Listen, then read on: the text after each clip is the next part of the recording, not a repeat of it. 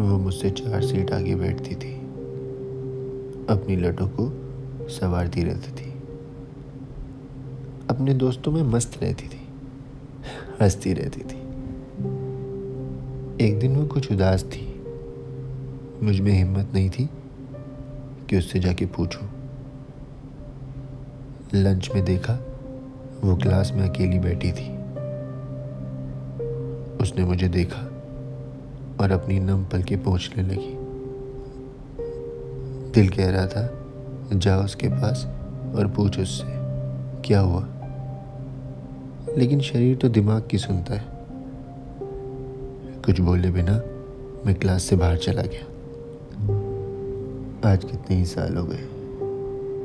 एक चीज़ आज भी परेशान करती है कि काश उससे पूछ पाता। काश।